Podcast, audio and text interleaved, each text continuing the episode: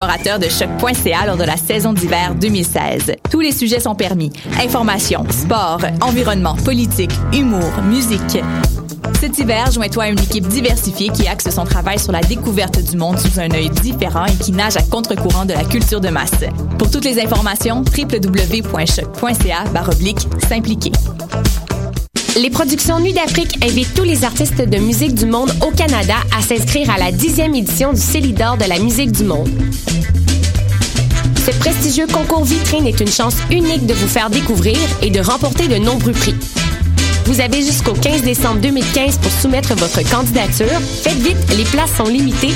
Pour plus d'informations, célidor.com.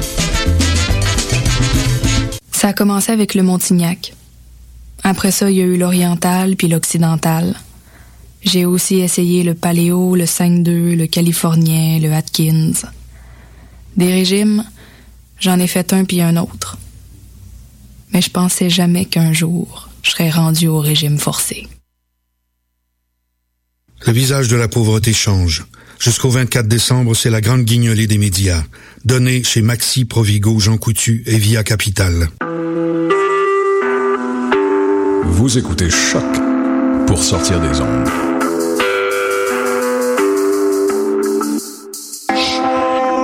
Podcast, musique, découverte. Sur choc.ca.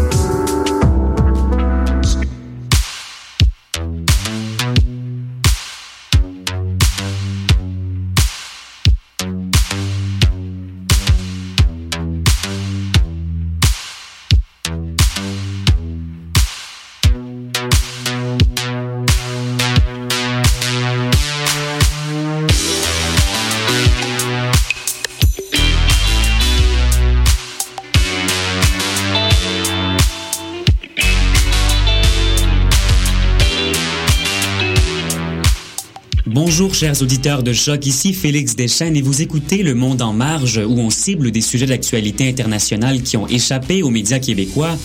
Et en cette dernière émission de la session d'automne, on réadopte pour la dernière fois la formule capsule d'une quinzaine de minutes. Ce sont les réalités de la fin du trimestre universitaire qui obligent bien sûr, mais c'est pas bien grave parce que euh, nos deux sujets d'aujourd'hui sont très intéressants. Euh, alors on vous décortique en premier lieu, euh, après que la poussière soit retombée, les attentats qui ont frappé Beyrouth une journée avant les attentats de Paris. Et on vous parle aussi d'une conférence en marge de la COP 21 qui vient tout juste de se clore d'ailleurs. On parle de la COI 11. Et c'est avec grand plaisir que je joins ma collègue Edmé Potet de l'autre côté de l'océan Atlantique. Elle est rédactrice en chef adjointe du Journal international. Bonjour Edmé. Bonjour Félix. Alors, on a déjà parlé du Liban à plusieurs reprises dans cette émission, mais on n'a pas parlé des attentats du 12 novembre dernier en profondeur qui ont quand même fait 43 morts et 239 blessés à Beyrouth. Je sais que Clément Barguin en a parlé un petit peu, mais on les a pas décortiqués, du moins à hauteur d'homme. Et c'est pourtant ce qu'a fait une des correspondantes du Journal international qui s'appelle Lisa Gourceau elle vit là-bas, elle, pour un an, et elle, elle a fait un, un, résumé de la situation qui nous offre un témoignage très intéressant sur le ressenti de la population Edmé. Oui, Félix. Alors, bon, pour commencer, je recontextualise un peu, même si Clément en avait déjà parlé. Mhm. Euh, cet attentat s'est produit dans le quartier de Bourges el Barajneh, euh, quartier qu'on appelle fief du Hezbollah. Euh, en fait, ce qui s'est passé, c'est qu'un deux roues a explosé près d'un centre communautaire chiite, et après que les gens se sont rassemblés pour aider les blessés, un kamikaze a actionné sa ceinture d'explosifs dans la foule. Euh, sept minutes plus tard, il y a une autre explosion qui s'est produite aussi par un terroriste. Euh, la police a retrouvé un troisième kamikaze mort qui n'a pas eu le temps d'actionner sa bombe parce qu'il s'est fait souffler par une des premières explosions. Mhm. Et si je ne m'abuse, là, pour rappel, cet attentat-là, il a été revendiqué par le groupe État islamique, là. Oui, alors tu ne t'abuses pas du tout. Euh, effectivement, Daesh a revendiqué les attaques. Alors, euh, on a déjà parlé aussi du Hezbollah au Monde en Marge dans d'autres émissions. Euh, je rappelle juste que c'est un parti politique et une faction armée qui a pour objectif de protéger les frontières du Liban. euh, de l'État islamique et d'Israël, enfin de tous les gens en tout cas qui euh, veulent envahir le pays. Mhm. Euh, or, le Hezbollah soutient l'armée syrienne dans sa lutte contre Daesh. Et deux jours plus tôt, d'ailleurs, la Syrie, qui avait été donc aidé du Hezbollah, avait réussi à reprendre la zone de l'aéroport de Xérès qui était sous les mains de Daesh depuis deux ans. Euh, donc l'État islamique en fait a frappé là où ça fait mal, dans le quartier du Hezbollah, et euh, il faut aussi dire que c'est l'attaque la plus sanglante au Liban depuis 1990. Mhm. Et Edmé, il faut garder à l'esprit que les Libanais vivent ce genre d'attaque depuis bientôt 30 ans. Euh, il y a eu plusieurs épisodes de guerre depuis 1975, et même si la situation elle est plutôt calme à l'intérieur du pays en ce moment, il y a quand même régulièrement des attentats, des attaques ciblées. Alors exact. Euh, et d'ailleurs, c'est pour ça aussi que les attentats ont été finalement peu médiatisés à l'international. Alors, on en a entendu parler ici en France, en tout cas le jour même. Euh, mais le jour d'après, il y avait eu les attentats à Paris, donc Mhm. euh, autant vous dire qu'ici aucune information internationale ne nous est parvenue. Exact. Euh, et euh, voilà, donc non seulement il y a un autre pays qui s'est fait attaquer le lendemain et un pays en plus, disons-le, qui n'a pas l'habitude du tout de ce genre d'événement, mais en plus euh, les Libanais en fait se sont en quelque sorte habitués à ces attaques. Ils sont habitués au deuil, ils sont habitués aux coups de feu et ils attendent plus trop d'aide de la part de la communauté internationale. Euh, ce que Lisa Gourceau, ma collègue, dit dans son article d'ailleurs, c'est que les Libanais sont sortis le soir même, ils ont continué leurs activités, alors même qu'il y avait encore des coups de feu dans la ville. Mhm. Moi, j'entends ça, puis je me dis, ça, ça doit être vraiment terrible de devoir intégrer ce genre d'histoire-là à sa routine, de, de devoir s'habituer euh, à toute fin pratique à ce genre de situation-là. Oui, c'est terrible, mais en même temps, c'est logique quand personne ne vient en aide euh, à ce pays-là et qu'il semble que la vie d'un Français ait plus de valeur aux yeux du monde que la vie d'un Libanais. Mhm. Euh, ça paraît logique d'être un peu désabusé, en tout cas par rapport à la situation, euh, parce qu'il n'y a pas que les attaques répétées qui vont dans ce sens-là. Euh, si on prend ce qui se passe en politique, euh, la France, elle a quand même occupé le pays longtemps et euh, elle ne défend absolument pas du tout le Liban sur la scène internationale. Elle ne dit rien à Israël qui attaque régulièrement les frontières. Exact. Alors, sans parler de faire du colonialisme, loin de là, il faut pas ça. Il n'y a pas de relation amicale entre les politiques internationales et il n'y a pas de soutien envers le Liban. Et puis, ça fait un an et demi que le Liban n'a pas de président parce que les députés qui se sont quand même rencontrés une dizaine de fois pendant cette période n'arrivent pas à se mettre d'accord.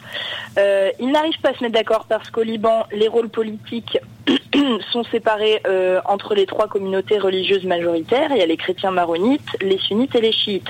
Donc si on ajoute à ça des attaques répétées, des attaques qui visent justement à fragiliser le plus possible les relations entre communautés, bah, ça fait qu'il n'y a pas de stabilité, pas de solution en fait envisageable pour la population. Mhm. Et ta collègue Lisa Gourceau, elle, raconte dans son article euh, qu'elle a voulu aller donner son sang, mais qu'elle n'a pas pu le faire parce qu'on lui a demandé euh, sa nationalité euh, à chacun des essais de donner son sang. Et le fait qu'elle soit française, ben, ça posait problème. Oui, alors il y a plusieurs raisons qui font qu'elle n'a pas pu donner son sang. Euh, déjà, il y a une certaine méfiance, surtout en fait dans ces moments d'urgence comme ça, envers les Occidentaux. Alors pas spécialement les Français, parce que en fait c'est juste que les Occidentaux peuvent être des journalistes ou des dissidents, et donc c'est voilà, c'est une population, on va dire, euh, envers laquelle on se méfie dans les hôpitaux après des attentats comme ça. Mhm. Euh, deuxièmement, même si la France, elle a longtemps eu la cote, on va dire, au Liban, en ce moment, elle représente surtout les frappes en Syrie. Et puis, les Occidentaux en général, ils sont mal ou en tout cas, euh, voilà. Bon, on les aime pas trop parce que les armes de Daesh, elles viennent directement ou indirectement de l'Occident, et puis Mhm. que les Libanais trouvent que l'Occident s'est pas bougé euh, assez pour Daesh, enfin, Mhm. contre Daesh, pardon. Euh, et euh, notre correspondante s'est simplement fait mettre à la porte des hôpitaux. C'était une situation d'urgence et c'est à prendre aussi un peu comme euh, bon, c'est pas l'affaire des Occidentaux, c'est notre pays, on n'a pas besoin de vous. Et comme je le disais plus tôt, ça fait très longtemps que le Liban est seul face à, des- à ses ennemis. Exact. Puis c'est un, c'est un réflexe qui m'apparaît, moi, tout naturel, là, que ben, de tenter de se remettre sur pied avec les siens, puis de se montrer peut-être un peu euh, réticent par rapport aux, sources de ce conflit-là ou aux sources qu'on se projette, euh, qu'on s'imagine de ce conflit-là qui nous, qui nous rappelle les, dures épreuves qu'on vient de vivre. Ben, merci beaucoup, Edmé, pour cet aperçu nouveau à hauteur d'homme sur les attentats, chose qu'on n'avait pas eu. Et on va d'ailleurs aller écouter un, groupe libanais pour rester dans, dans le même coin de pays. Un groupe très intéressant parce que euh, The Guardian, média donc britannique, a dit de ce groupe d'indie pop qu'il changeait les mœurs de la musique libanaise en véhiculant un message d'ouverture d'esprit. Je m'excuse déjà pour la prononciation, mais voici le groupe Mashrou Leila et son morceau Raksit Leila.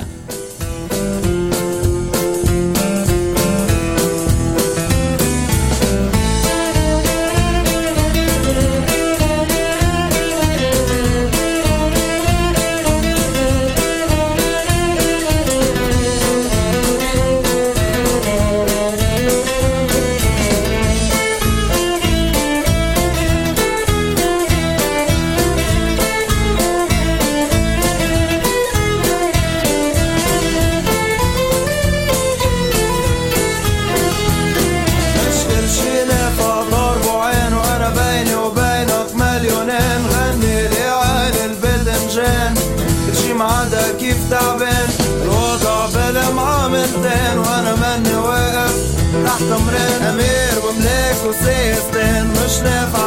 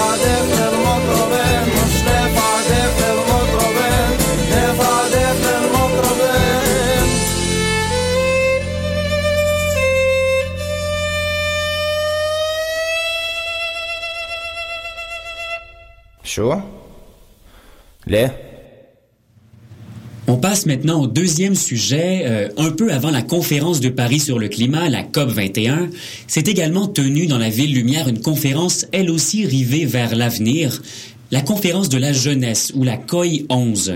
Objectif mobiliser la jeunesse autour des enjeux environnementaux et nécessairement poser un regard nouveau sur eux. Oui, alors effectivement, Félix, euh, l'accueil 11 s'est déroulé du 26 au 28 novembre et elle a rassemblé plus de 3000 participants par jour dans le parc des expositions de Villepinte, qui est très proche de Paris. Alors, euh, COI, c'est la- l'acronyme pour Conference of Youth et il a pour but d'amener les jeunes de partout sur la planète à approfondir leur compréhension des enjeux climatiques, en plus de renforcer leur capacité d'action mobilisatrice sur le terrain. Mhm. Et ce qu'on a vu de justement de la COI 11, c'est que la 11e édition, elle a quand même eu un rayonnement bien plus important que euh, les éditions passées. Là. Oui, alors à chaque année, les COI s'inscrivent dans le cadre des rassemblements de l'ONU sur le climat. Euh, c'est des événements qui précèdent toujours les COP. Et disons que l'édition de cette année a joui d'une bien plus grande visibilité et de moyens plus importants pour accompagner la très attendue COP21. Alors, c'est un envoyé spécial du secrétariat général des Nations Unies pour la jeunesse, qui s'appelle Ahmad Alendawi, euh, qui a ouvert le bal avec un discours le 26 novembre. Il était accompagné par Patrick Caner, le ministre français de la Ville, de la Jeunesse et des Sports, et par la jeune environnementaliste d'origine américaine, Xiutescatl Martinez, désolé de la prononciation, euh, que l'on commence à voir de plus en plus sur Internet pour ses prises de position qui sont assez lucides en matière de protection de l'environnement. Alors, ils ont tous ces personnages-là, ils ont réaffirmé leur soutien pour la COP 21 et pour ces appels un peu moins bureaucratiques à lutter contre les enjeux environnementaux. Mhm. Pour la COI 11 exactement, qui, qui avait pris une position qui était un peu plus en marge de la COP 21. Et une de tes collègues euh, du Journal international, elle est allée sur place pour couvrir la COI. Et selon elle, l'événement semble avoir été plutôt réussi là. Oui, alors ma collègue Marine Mulsé y était et euh, les visées de mobilisation de la jeunesse, en tout cas, semblent avoir été atteintes en fiant au nombre impressionnant de participants qui étaient en plus originaires de beaucoup de pays différents. Alors, ces jeunes, ils n'ont pas eu seulement une démarche passive, ils ont été invités à émettre activement des propositions à travers les conférences, les débats et les expositions en kiosque auxquelles ils ont participé. Mhm. Des propositions qui sont pas venues euh, juste de Paris, parce qu'il faut le dire, une des Mhm. particularités de la COI 11, c'est sa connexion avec le monde dans l'organisation. Oui, alors on peut dire ça comme ça, effectivement, parce que plusieurs conférences en fait de la jeunesse se sont tenues, pardon, de manière simultanée dans le monde. Euh, on parle entre autres de Paris, il y a aussi Nouméa, Florianopolis au Brésil, Tokyo. Montréal aussi. Euh, voilà. Montréal, Ben parce voilà. que je sais, je sais qu'il y a des gens qui se sont euh, rassemblés ici même à l'UCAM, là, euh, d'où je suis euh, en ce moment, puis aussi à l'Université McGill à Montréal pour discuter changement climatique avant la COP 21. Et bah à Montréal aussi, alors c'est parfait. Euh, et oui, alors le but en fait c'était de permettre à un maximum de jeunes de se faire entendre. Donc euh, déjà bah, de faire entendre même s'ils pouvaient pas venir, mais aussi de limiter l'impact environnemental de la COI en évitant les déplacements polluants vers Paris. Alors dans la première journée de la conférence, tous ces petits rassemblements simultanés se sont connectés en vidéoconférence pour débattre. Et comme le rapporte ma collègue Marine Mulsé, cette démarche, elle est très louable, mais elle a été un peu ternie parce qu'il y a des problèmes de connexion avec Paris. Donc ça a rendu les échanges euh, sur le dérèglement climatique un peu difficiles. Mhm. Et pour finir, Edmé, une de- des conférences qui a particulièrement intéressé ta collègue Marine, c'est une conférence qui a été donnée par euh, l'avocate française et surtout ancienne ministre de l'Environnement, Corinne Lepage. Oui, tout à fait. Alors, euh, Corinne Lepage, dans sa conférence, elle a rapidement expliqué les enjeux qui sont inhérents à la Déclaration universelle des droits de l'humanité, à ne pas confondre avec celle des droits de l'homme. Non, c'est ça? euh, dont voilà exactement dont l'élaboration a été demandée par le président François, Hollande, c'était un de ses vœux en 2015. Euh, donc en des termes plus accessibles, Madame Lepage a expliqué que cette déclaration, elle était différente des droits de celle des droits de l'homme sur deux points. Euh, D'abord, elle comporte un chapitre sur les devoirs de chacun. Donc, elle ne contient pas seulement que des droits et des libertés, il y a aussi des devoirs. Et ensuite, elle est animée d'une vision collective des droits qui ne se limite pas à une protection face aux atteintes extérieures possibles. Mhm. Et, et donc, en quoi est-ce que cette approche du droit universel, là, cette déclaration-là, en quoi est-ce qu'elle était pertinente du point de vue de, de l'environnement à la COI 11? Bah, en fait, elle est liée de manière organique au milieu environnemental. Euh, sa raison d'être, c'est précisément le besoin de mettre à jour les droits, les devoirs et les libertés de l'humanité à l'heure où son existence, eh ben, en fait, elle est directement menacée par les changements climatiques, par l'accélération de la perte de la biodiversité, par la dégradation des terres et des océans. Donc ça, c'est des phénomènes qui devraient être tous considérés comme des violations des droits fondamentaux de l'homme, selon en tout cas les pères de cette déclaration. Mhm. Donc le fait d'inscrire les réalités climatiques dans, une nouvelle déclaration, moi en tout cas, ça m'apparaît à la base euh, un plan euh, peut-être plus que nécessaire là, à l'heure où euh, il y en a même qui réutilisent la Déclaration des droits de l'homme pour plaider l'atteinte à leurs droits fondamentaux par l'État, puis parfois même justifier leur- leurs activités qui font une expansion minière ou donc qui sont complètement contraires au développement durable. Reste à voir comment justement cette déclaration pourra influencer les pratiques des humains parce que justement comme Corinne Lepage l'a dit au Journal international, une déclaration mais c'est pas contraignant au même titre qu'une convention. Oui, mais alors quand même, selon elle, il faut souligner que la Déclaration des droits de l'homme, elle est pas plus contraignante, mais elle a servi à des tas de gens de, à se défendre contre les injustices. Donc au final, elle représenterait quand même une avancée considérable du point de vue du droit international. Hmm. Donc, on va suivre le dossier de la, déclaration de très près et on va aussi examiner comment euh, les résolutions de cette euh, COI, mais aussi de la COP 21 pourront être appliquées concrètement. Euh, justement, il faut le dire, après cet accord contraignant signé par les grands dirigeants de ce monde samedi.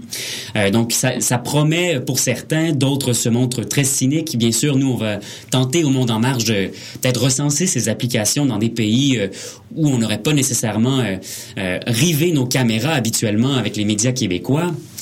Et on est déjà rendu à ce moment dans l'émission où je prends le temps de remercier mes collaborateurs qui ont trimé dur pendant cette première saison du Monde en Marge en tant qu'émission complète. Je souligne donc la rigueur pour commencer de mon collègue Martin Guignard du Journal international à Lyon qu'on aura le plaisir de, de retrouver après le temps des fêtes. Un très gros merci aussi à mes deux acolytes du camion, Charlotte Martinet et Clément Barguin, qui ont toujours brillé par leur pertinence euh, en dénichant des articles fort intéressants avec des angles nouveaux. Et bien sûr, Edmé, il faut absolument que je te remercie pour ton assiduité et ta très grande motivation depuis le, le début. Bah, merci Félix à toi de m'avoir permis de faire cette émission. Ça a été un vrai plaisir. Donc, Edmé, elle a contribué de manière très importante à lancer le, le, projet du Monde en Marge au printemps dernier, qui, au final, en tout cas, semble être un partenariat très heureux entre le Journal international et, et la radio choc.ca ici euh, à Montréal. On lui souhaite euh, évidemment des défis intéressants puisque ce sera Martin Guignard qui va assurer la relève à l'émission. C'était euh, la dernière automnale du Monde en marge sur les ondes de choc.ca. Ici Félix Deschênes qui vous souhaite un joyeux temps des fêtes où que vous soyez dans le monde. Et pour être cohérent avec l'esprit de cette émission, on se laisse avec un morceau des fêtes, une pièce qu'on connaît tous assez bien, Joy to the World, mais réappropriée par un chanteur cubain qui s'appelle Ramon F. Velos. Voici pour nos auditeurs Paz en la Tierra.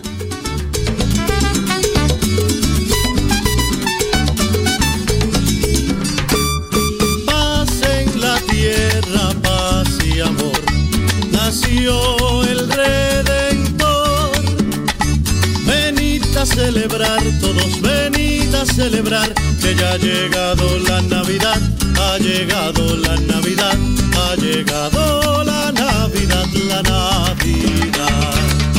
¡Eso!